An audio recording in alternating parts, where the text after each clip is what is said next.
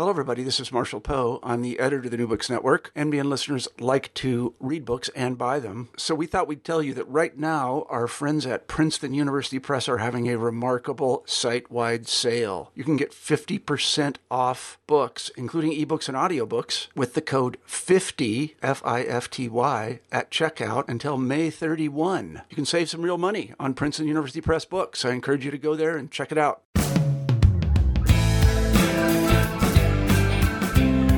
Hello, and welcome back to New Books in National Security, a channel on the New Books Network. I'm Beth Windisch, your host, and today we'll be talking with Nathan Finney and Brian Laslie about the new book, Redefining the Modern Military The Intersection of Profession and Ethics. Nate Finney co edited the book with Tyrell Mayfield, and Dr. Brian Laslie is a contributor to a chapter discussing the Air Force. Nate and Brian, welcome to the show. Thanks for having us. Yeah, absolutely. Happy to be here. Nate, could you tell us a little bit about yourself? Sure. I'm a uh, U.S. Army officer uh, currently serving out in the great state of Hawaii. Um, also, have uh, been lucky enough uh, to take part in a, a, couple of great nonprofit organizations like Defense Entrepreneurs Forum, Military Writers Guild, uh, and most especially the Strategy Bridge. And Brian, could you tell us a little bit about yourself? Uh, certainly, a former Air Force officer who got out uh, to take the academic slash grad school route. Uh, currently, a historian working for the Air Force, uh, but in my spare time, I also write about the Air Force and air power in general. And could you tell us how this book came about? Sure. So, um, a couple of years ago, um, we were so uh, as a, a, founder of the Strategy Bridge, which is an online forum that discusses strategy and military affairs. Um, we were discussing uh, with folks on Twitter about kind of ethics in the profession, and Dr. Pauline uh, Shanks Kaurin, who's currently uh, the Stockdale Chair Professor at the Naval War College, um, had tweeted out a comment um, prepping for a military ethics course, um, a question about uh, military ethics, and in the process of that conversation, uh, including uh, quite a robust conversation between uh, my co-editor Ty Mayfield and Pauline. Um, they determined that there was a, a, lot of interest in the community, profession, and ethics. Um, and so we reached out to her separately and, and, asked her if she'd be interested in writing an article or helping write uh, or support a series of articles on the profession and ethics. Um, and that turned into a, a series on the strategybridge.org uh, on profession and ethics and that intersection um, that turned out to be over a dozen articles. Um, and they were really high quality articles um, that, that generate a lot of conversation within the community. So Ty and I decided, you know, it might be uh, worth developing this conversation further, expanding those arguments uh, into a, a full length uh, edited volume.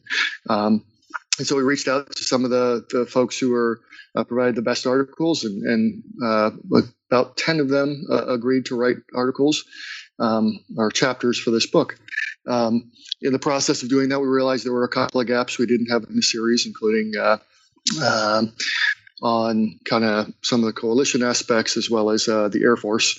Uh, and that's where one of the, the chapter authors here here on the interview, Brian Laslie, came in. We've known Brian from Twitter as well, and so we reached out to him to very quickly put together a chapter focused on the Air Force.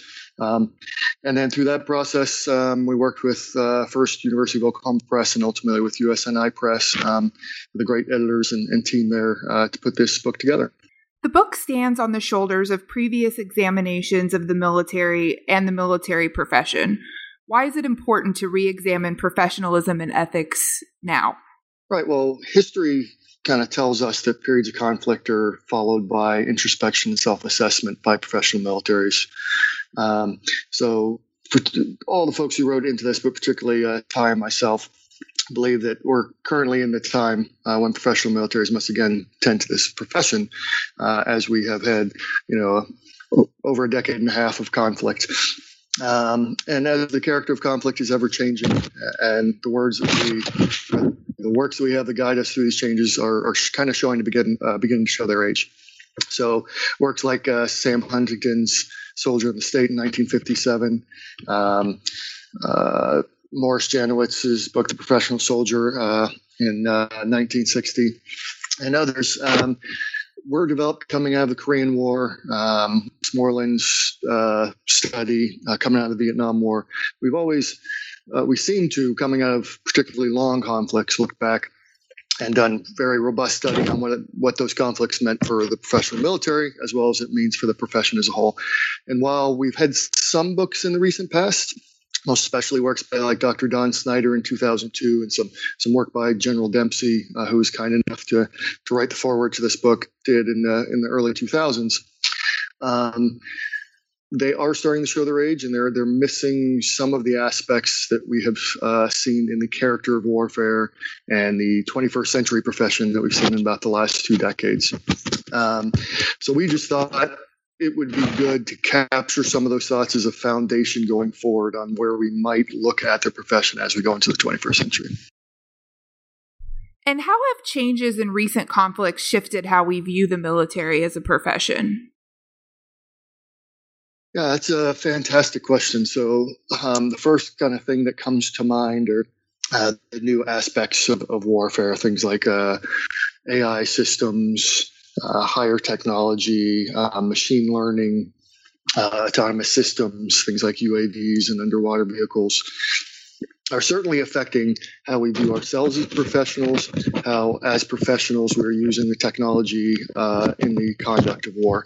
Um, so those things certainly need to be taken into account. I think uh, some of the chapters um, in this book start to get us there. We don't go real deep into things like AI and machine learning, but what we do look at is the role of professionals and how they question the military, how they question decisions that are made, uh, and things like the the chapters by uh, Pauline Shanks Kaurin, who kind of kicked off this project, um, and uh, Dr. Becky Johnson, currently at the uh, Marine Corps War College, uh, really kind of set that foundation of what a profession is as we go into the 21st century. So, does the increased technical nature of war change how we define professionalism in the context of the military? I think it certainly adds a new kind of aspect that has to be taken into account. Um, I think fundamentally, war is, is a human endeavor conducted by humans on the part of humans in order to have some sort of human effect. But certainly, as we employ these new technologies, we integrate them both on the battlefield more as well as with our soldiers, sailors, airmen more. Um, it certainly has to be taken into account. I think um, all the services are affected by this, um, but I think probably you know the Navy and especially the Air Force uh, in particular. So I'd be interested to kick that over to Brian and uh, see what he has to say. Yeah, I think it's interesting that the title of the book is the intersection of the profession and ethics. Uh, but with what we've been discussing for the last several minutes here, it could be just as easily uh, the intersection of technology and the human element. Uh, and when we talk about advanced technological systems or AI or swarm or UAV or what have you, uh, I think with regard to the pro- to the profession side of it, it's how do how do officers in, say, the U.S. Navy and U.S. Air Force interact with this new technology, uh, and how does the human element kind of blend into that? And you mentioned officers. How do the questions and the the issues examined in the book regarding professionalism vary based on rank and how does professionalism and ethics factor into military as a career versus um, the the different levels that people are coming into the military at. Right, and and the foundational documents that were written coming out of the Korean War, uh, Huntington and Janowitz in particular, really focused mainly on officers as professionals. So the main elements of the profession were officers.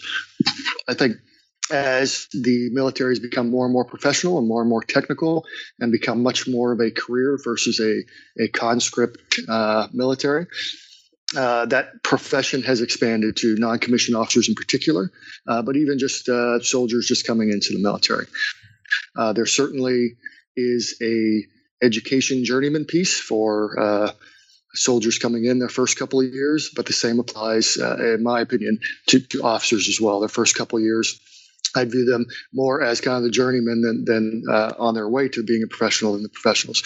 Uh, most people uh, interested in the military and focused on uh, uh, educating and analyzing the military would say that there is a real flip kind of at the mid grade um, when you have your officers becoming, you know, going from captains or major uh, captains to majors about that time frame, or um, soldiers becoming non-commissioned officers, so pending on sergeant and above, where those individuals are essentially making a career choice, saying I'm going to be a career military person, and then they tend to become more invested in the profession, more focused on how they can be professional and they can impact the profession.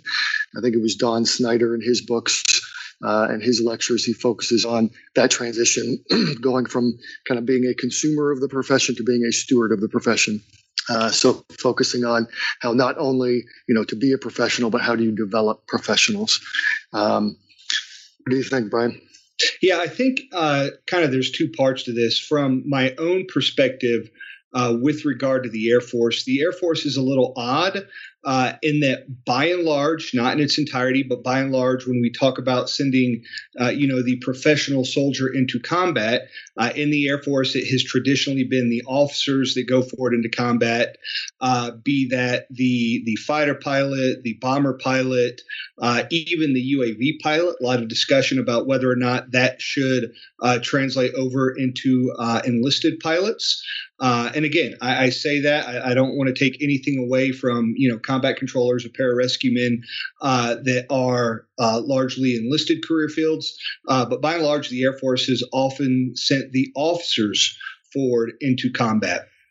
I think the second piece to that, uh, with regard to the idea of professionalism writ large.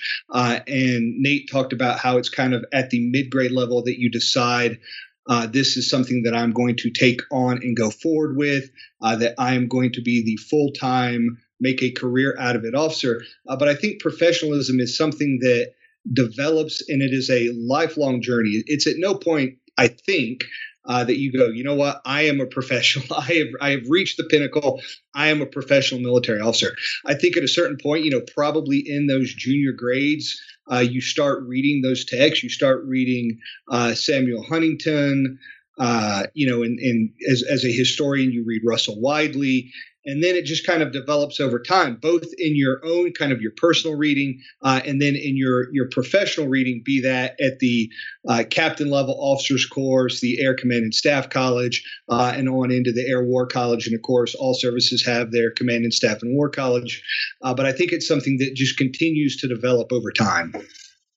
And you both yeah, touched absolutely. on. I think it's sorry, sorry to interrupt. I, I, think it's absolutely, absolutely a journey that, that continues from the from the moment you decide you're going to enlist or, or, join the military, all the way to, and I, I would say through uh, retirement.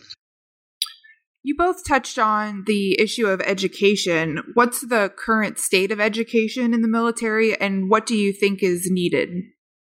You know, I said I was going to let Nate talk each time, uh, but I'm going to go ahead and jump in on this one because it, it kind of uh, bears with my chapter uh, in that when they were putting the book together uh, and they gave me a call and asked me if I would be interested in, in, writing said chapter on the U.S. Air Force. I was actually at the Air Command and Staff College at the time, uh, taking the course as a student. Uh, and so when they uh, called me and said, "Hey, do you have any interest in saying anything about the Air Force?" Uh, oh yeah, I've got I've got lots of interest in saying what I think. Uh, and I think it is it is both good and bad. Uh, it is an evolving process. Uh, and I think, again, something the Air Force has struggled with, and that when you have such a, a small portion, say 20% are rated officers and 80% are, are more in your support career fields, uh, but at the Air Command and Staff College, and focusing largely on that operational piece, how well, how much does that apply to your support career fields. Uh, I think they've done a great job, and I can only speak for the courses I've taken down there. They've done a great job uh, at bringing the history, uh, the profession, the war fighting, uh, and they're continuing to develop it each day. Uh, and I've often said, with regard to this chapter, I felt kind of bad because uh, when I wrote it, I wrote it over the course of a weekend. Uh, and at the beginning, it was very much, a, oh, and another thing I've got to say here. And I hope it, it turned out to be a bit more balanced on the education piece. Over to you, Nate. Yeah, absolutely. So I, I think uh, much of what Brian said is true uh, writ large across the services. Uh, I know that uh, Secretary Mattis um, put a dedicated effort in his national defense strategy and, and other strategic documents that he's put out there to try and put an emphasis on the developing of uh, individuals and the developing of units through education within the military. Um, in a more kind of historical um, uh, thread, we've actually got two really good chapters in this book uh, that touch on the education piece. So, uh, chapter seven by William Be- uh, Will Beasley looks at the Navy across time and how uh, education and, and, senior leadership's focus on education um, really impacted the Navy across time, uh, and how important it was that they they focus on uh, educating uh, their leaders.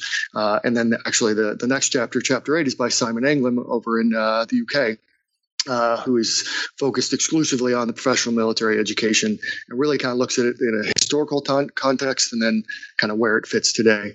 Um, and I think both of them would would if you read both of these chapters, and both of the authors would say that um, across time the military's focus on education, um, and this may be somewhat uh, service specific as well, uh, kind of waxes and wanes.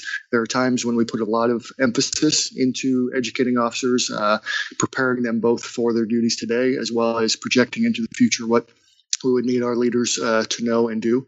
Um, and there have been times where that has been pulled back. Um, in my own career, that was somewhat pulled back uh, during the height of the wars in Iraq and Afghanistan. Uh, obviously, there was still education still going on. The Army, in particular, uh, put a focus on putting all mid-grade uh, captains and all mid-grade leaders, uh, including NCOs, uh, through that education process.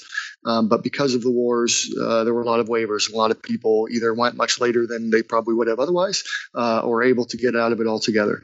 Um, and so operational necessity sometimes overcomes uh, those those desires to educate our folks, and other times, uh, maybe when we're between wars, um, at a time when books like this are most useful, when we're we're kind of reflecting on past wars and look forward to future wars, um, that education is probably the most important, and when militaries tend to to put their most focus on them. And I think this is also a fabulous time to point out how the chapters, though each written kind of separately, I mean, we didn't sit around a table and, and discuss how they would all fit together. Uh, in fact, I had not seen them until the proof started to come together. But I think it's a fabulous time to point out how well the chapters fit together. And Nate brings up Simon's chapter, and I'm just sitting here looking at it right now and how he talks about uh, professional militaries, how they're much more specialized now, uh, that they rely much more on technology to compensate for relatively smaller size. Uh, and so that, you know, these chapters really do go together. So we spent so much time talking about technology, how that impacts uh, the future of our armed forces or any armed forces. Um, and it's interesting to see how, you know, Simon ties into that as well. I wanted to talk to you about chapter four, which has a great title Professionals Know When to Break the Rules. And um, in the in a discussion of professionalism, there's an interesting line in here where it says soldiers become professionals when they can make the best available decision, even when it contradicts the textbook answer, whether that textbook is a field manual, regulation, or strategy. Um, can you talk a little bit about this chapter and um, what it means as a professional to use judgment and to sometimes break the rules? Absolutely. So that Mike Denny uh, wrote that chapter, and it was um, based on uh, one of the articles he wrote for the Strategy Bridge originally, um, and and his was certainly one of the articles we wanted uh, most for him to build out into a chapter. Um, and part of that is because of how kind of productive, provocative and thought provoking it is. Uh, even, think it was yesterday, um, somebody tweeted out um, a comment about that chapter, uh, and it started again a, a kind of secondary conversation uh, uh, about the idea of whether professionals should be breaking the rules, whether it is their duty to break the rules.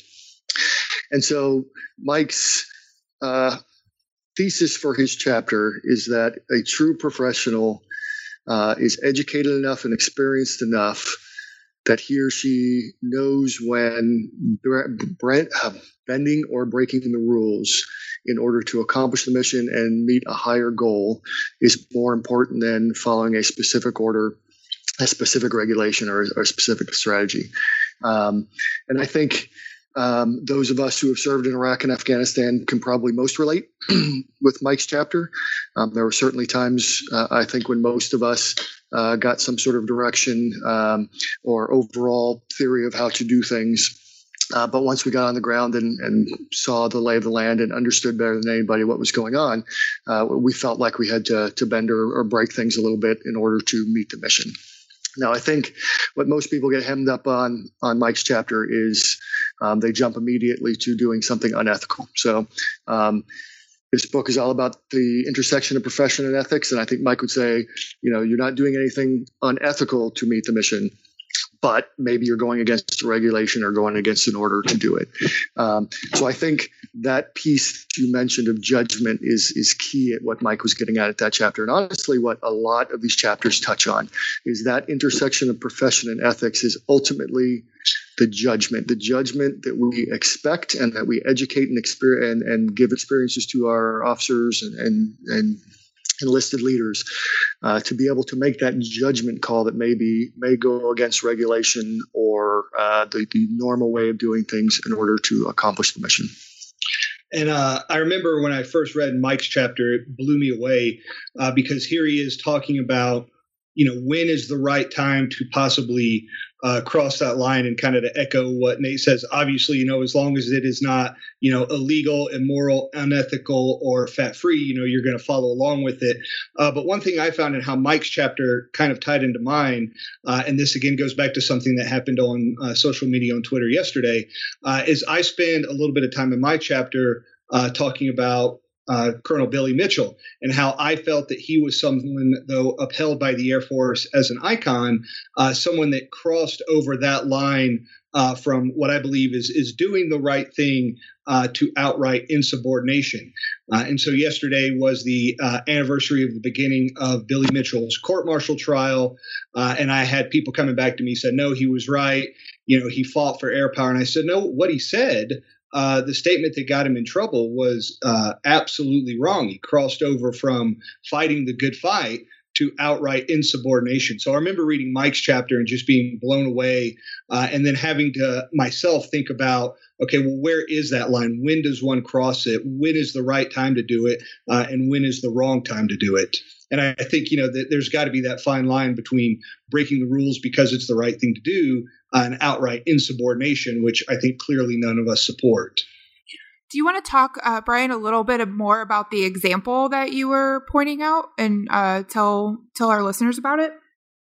Yeah, so uh, I happened to come across uh, someone shared yesterday that uh, October uh, 25th, 1925 was the beginning of the court martial trial of uh, Colonel Billy Mitchell. Uh, Billy Mitchell, an icon in the Air Force. And what had happened was the U.S. Navy uh, had an airship that crashed, uh, leading to loss of life of Navy service members.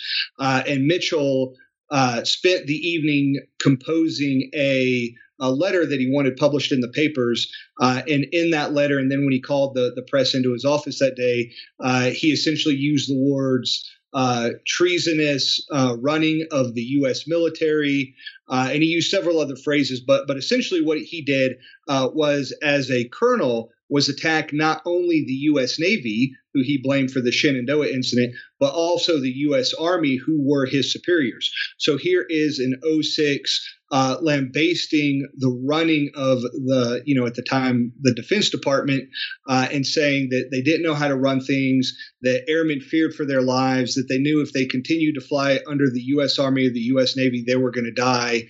Uh, and he was he was brought before court martial. Now, another interesting aspect of this, which most people don't realize uh, is that he writes a letter to his wife at the exact same time uh, because Billy Mitchell has a book coming out, Winged Defense, one of kind of the premier texts on Air Force history. Uh, and he writes his wife uh, right after he makes the statements that says, now they're going to pay attention and this is going to help us sell books. And I've always thought, well, now wait a minute. Now you are the one who are using dead servicemen uh, to promote your own work. And I've always really had a problem with that. So, also, in discussion of the military as a profession, in a few of the chapters, there's some wrestling with what does it mean to be a profession and when when thinking about ethics of a profession who is the professional responsible to? And some of your contributors come to different conclusions about uh, whether you would put someone in the military in the same category as other kind of easily recognizable professions that have ethical codes and obligations to either a client or a, a person that they serve in that profession. Can you talk a little bit about some of the different conclusions that the contributors came to and what that debate uh, adds to the discussion about the state of the military now? Nate, if you're okay, do you mind if I start on this one? No, feel free. Yeah. So uh, again, uh, in in my own chapter, I kind of broke professionalism in the Air Force up into three or four different sections, and I felt that while they were all clearly um, professional military members aiming towards the same goal, the way they went about it was quite different. Uh, so, in the Air Force writ large, I kind of divided up and said that, hey, you've got uh, your traditional operator force, which are your your your pilots, and I kind of included in there be they fighter pilot, bomber pilot, or or cargo pilot, uh, I kind of felt that they went about doing things in a certain way, uh, and that's a little bit of that Billy Mitchell maverickism that I talk about. You know, that you're going to do what's right, even if you kind of don't like the way that the service is is leading you. Uh, I said that there were the the space and missile space and missile uh, professionals, and I felt that that's kind of the vestiges of the old Strategic Air Command, uh, very checklist dominated. Uh, and if it does not come in the checklist, then we will not do it, and we will not air right or left from this checklist. Uh, I also said that I felt that the unmanned aerial vehicle, the drone profession was kind of coming into its own. Uh, and then I also said that there were the support professionals uh, who kind of had to go about things in their own own way uh, because they were not those those operators. You know, I hate to use the, the phrase, but on the the pointy end of the spear. Uh, so I kind of said that even in the Air Force, as a professional organization, there were three or four various ways that I considered them to be professionals. Yeah, so uh, Brian makes some good points in uh, particular to the Air Force on kind of a, a broader level. Um, most of the services, particularly the Army, I think, uh, kind of focus on themselves and, and who is a professional based on the foundational work by by Huntington and Janowitz and Huntington in, in particular. Um, and uh, what they kind of believe is that professions provide a vital service to society, uh, and society is their client. Uh, in the U.S. military, um, that focus is less on society as people and more as a country. So we actually give our oath of office to the Constitution and support and defend the Constitution, which is the foundation of our society. Um, Additionally, professions uh, work within the jurisdiction that they're given. So, in our case, it's the application of lethal force uh, on behalf of uh, the U.S., um, and that we are able to self regulate. So, we have the uh, Uniform Code of Military Justice, where we have certain laws and regulations that uh, we self regulate um, both bad and good behavior uh, within the profession.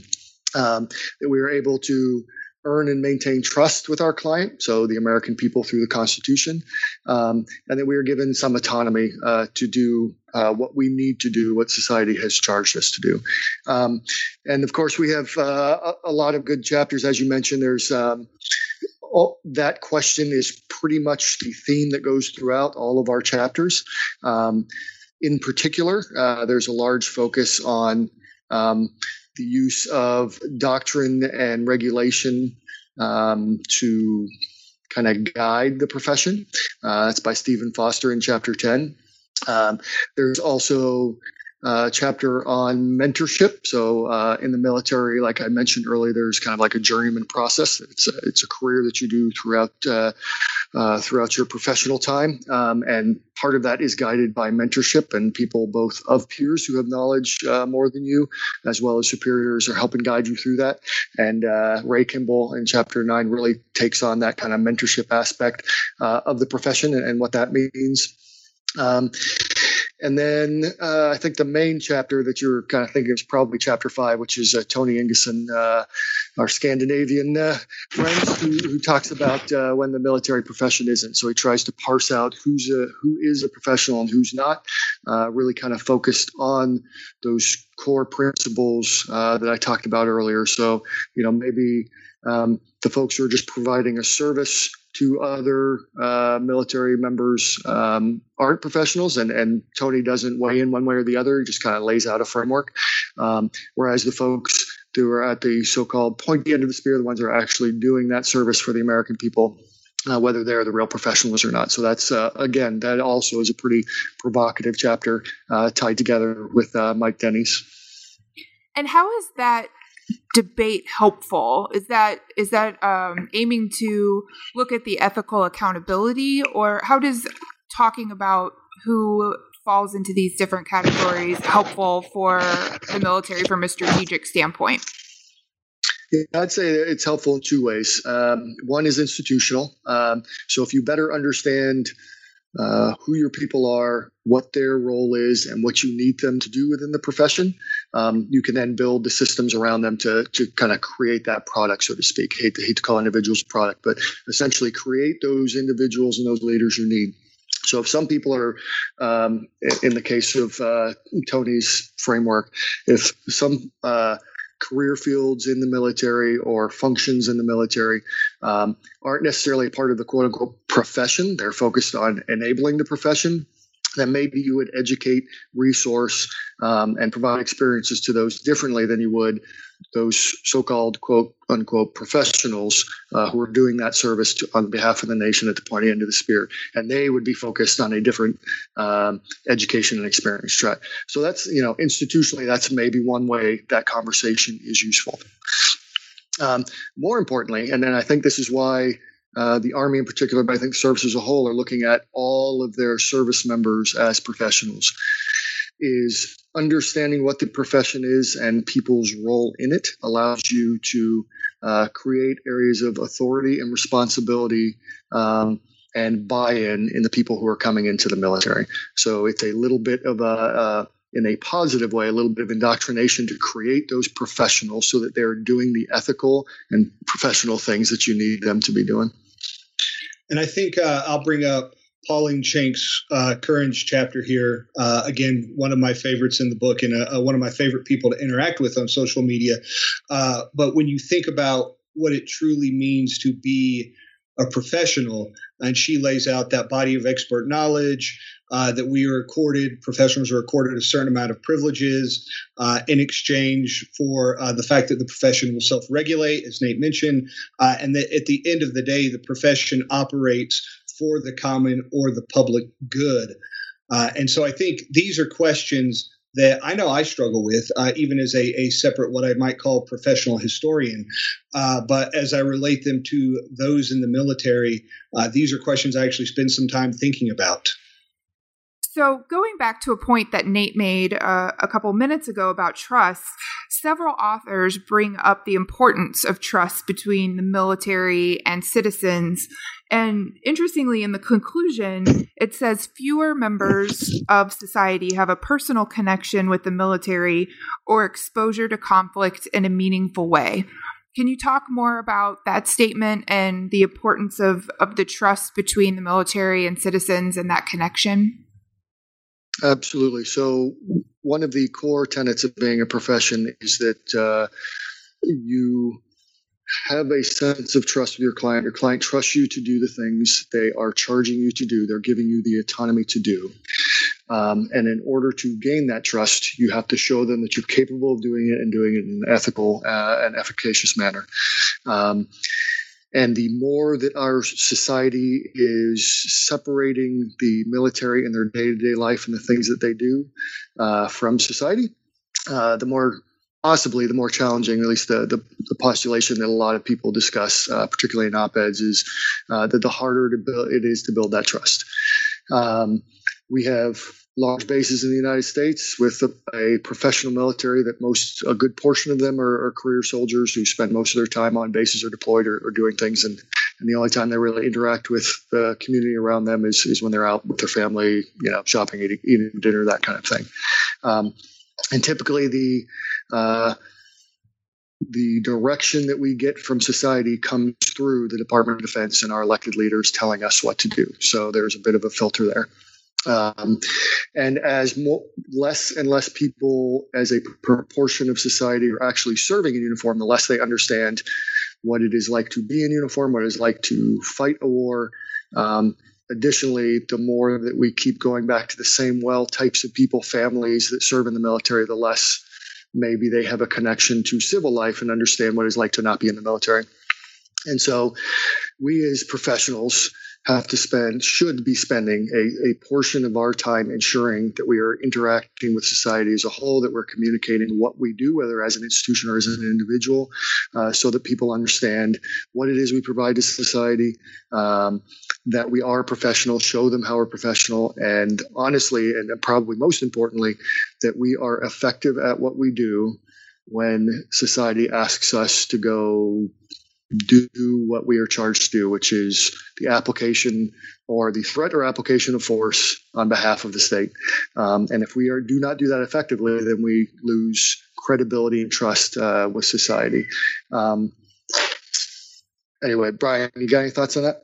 Yeah, I think what I wanted to add to that is as the civil military divide grows, uh, Nate talked a little bit about how you know military professionals tend to interact with each other, tend to hang around with each other uh, and their families, and I think to a greater extent, uh, it's even generational.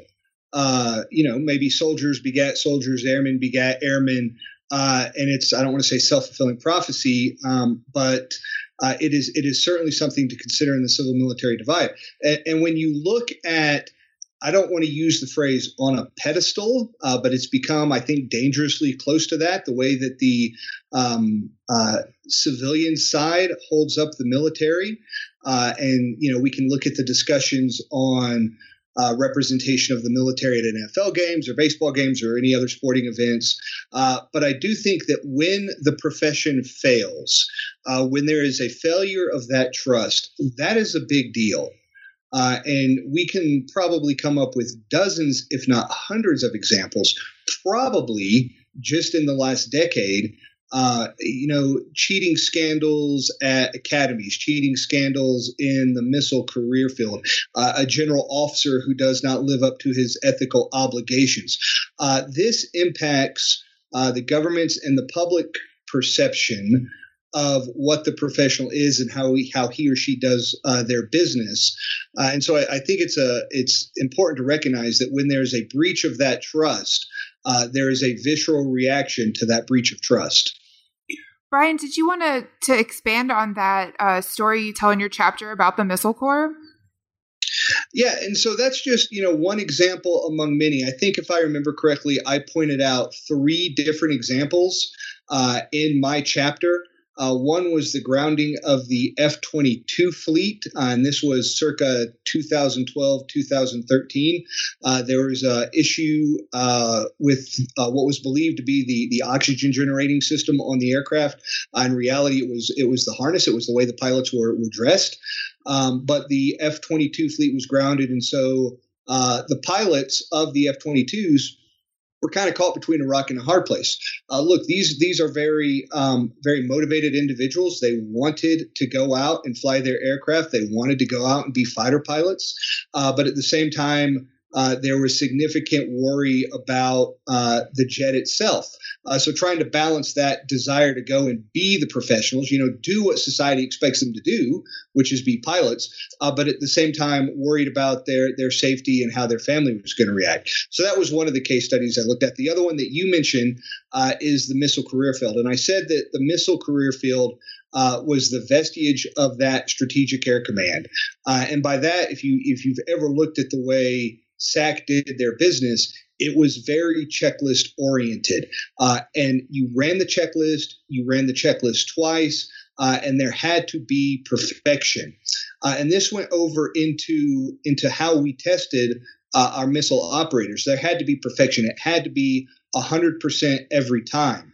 Uh, and this led to uh, a cheating scandal where answers were being passed around uh, inside missile squadrons. Uh, a lot of squadron commanders and group commanders uh, were relieved of command after this.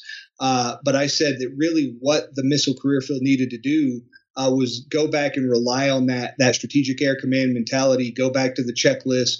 go back to doing the right thing to kind of you know. I also hate to use the phrase "pull themselves up by the bootstraps," uh, but you know, when you're dealing with the one of the pieces of the nuclear triad, you know, you kind of expect perf- uh, perfection. And I wanted to go back to to a point that you brought up about um, how the military is viewed in society. There's some discussion, even just historically, about the abstraction of military service and how society has created a partition between war and the warrior. Can you talk a little bit about how that came about, those concepts, and how that affects the relationship between military and society? So I think what we typically go back to uh, is the perception of the soldier returning from Vietnam. Uh, and uh, the, the concept, the idea, the actuality of soldiers returning home, not being treated well by society, and of course, you know, go from 1968 forward, uh, uh, burning of draft cards, you know, really the the idea uh, that the the military was doing something unjust, not right.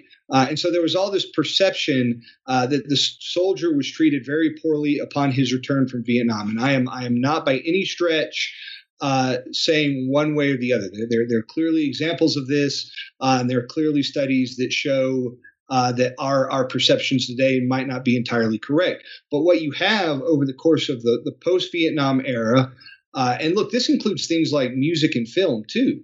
but over the course of the post Vietnam era, through Desert Storm, where this shifted, where where the the civil society said we support the military, uh, we fully back the military, and it, it the pendulum has swung, uh, and I think we're having these discussions today has swung entirely in the other direction, where the military is now to a certain extent put up on a pedestal, and I think there uh, are military professionals uh, who, if they don't have a problem with this, they're, they're certainly concerned that we, we've swung too far in the other direction.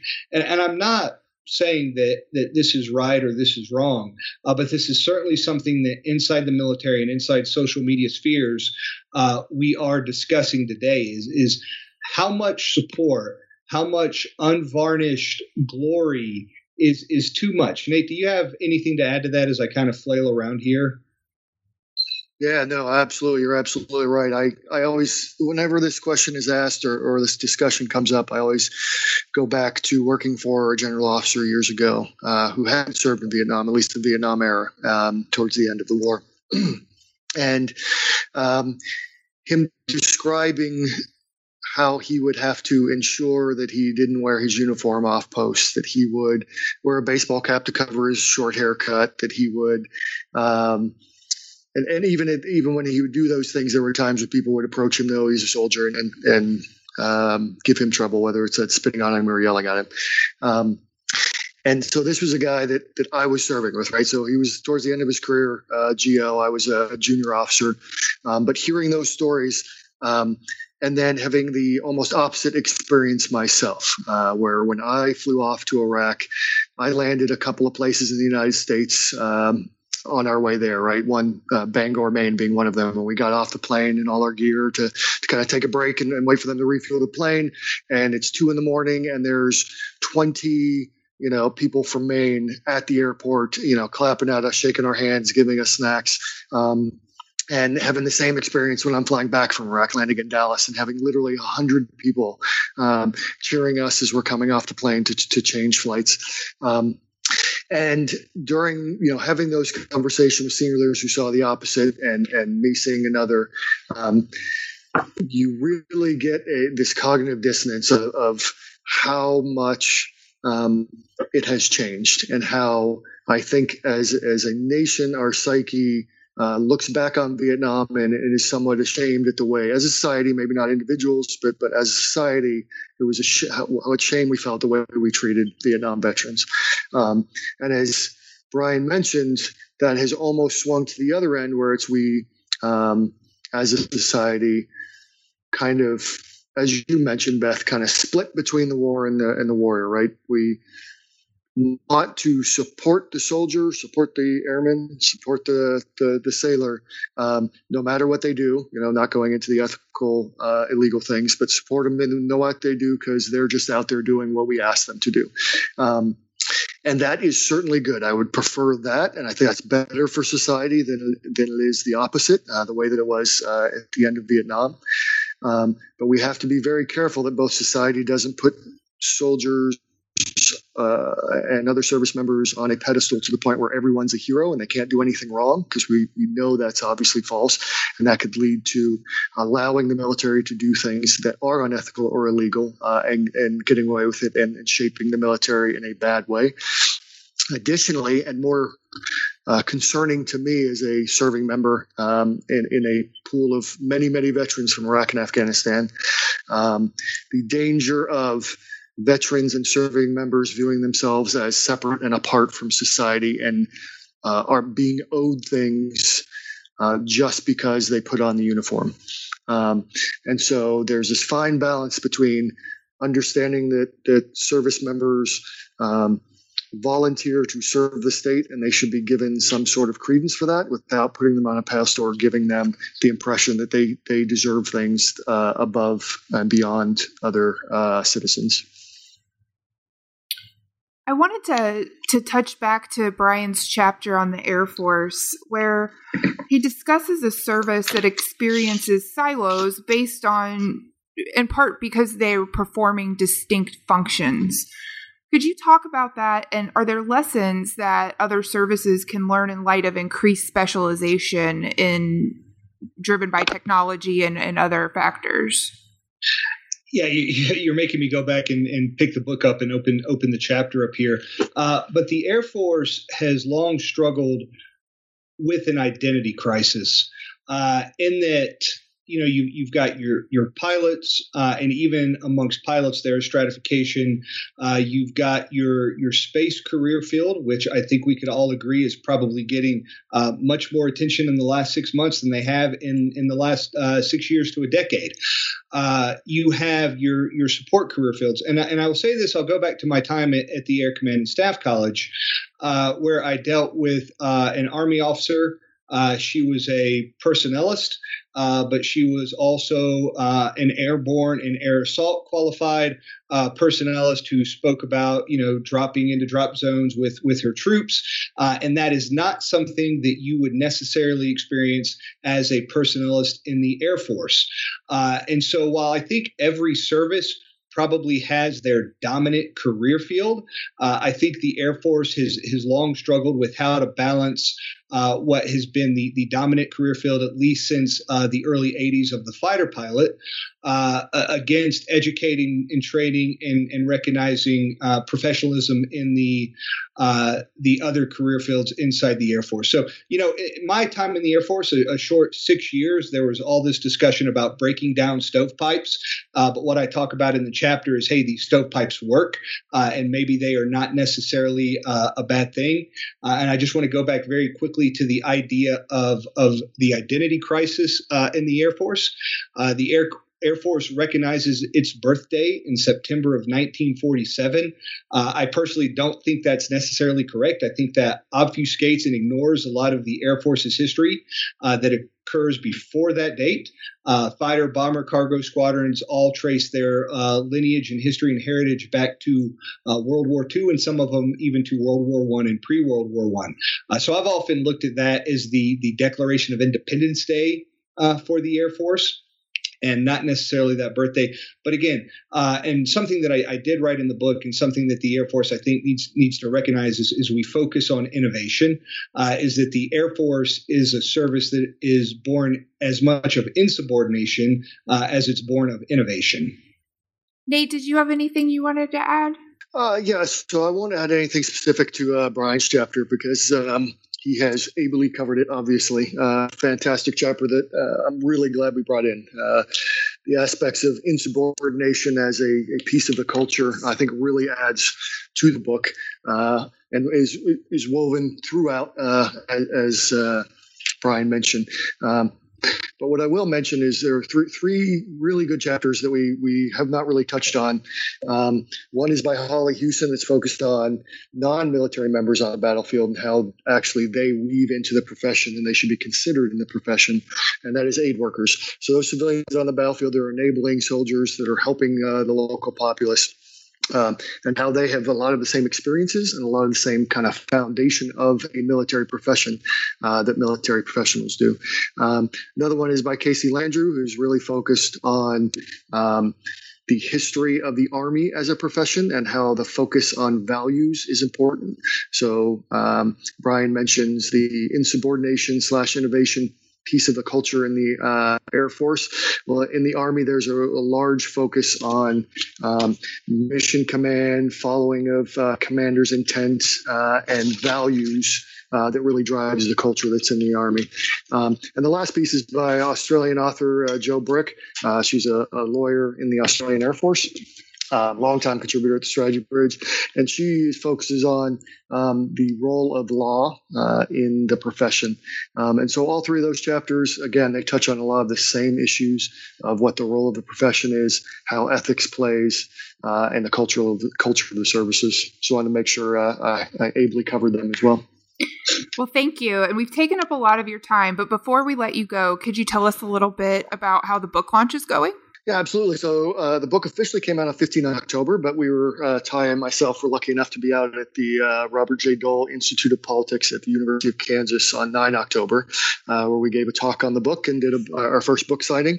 Um, so that was uh, that was a lot of fun, uh, well attended, including by cadets there at the ROTC programs at the University of Kansas. Um, Ty and I have a second iteration of this. We'll be speaking at the Pritzker Military Museum and Library in Chicago on 6 November um, and doing a book signing after. And then all of our um, contributors uh, have been great uh, and started jumping on uh, podcasts and interviews uh, similar to this one.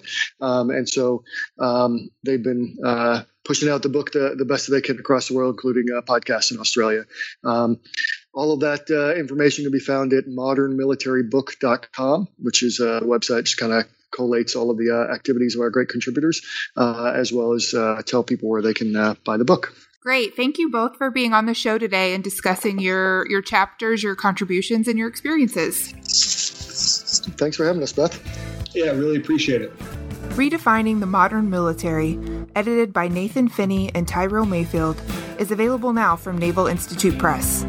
Thanks for listening to New Books in National Security, a podcast channel on the New Books Network.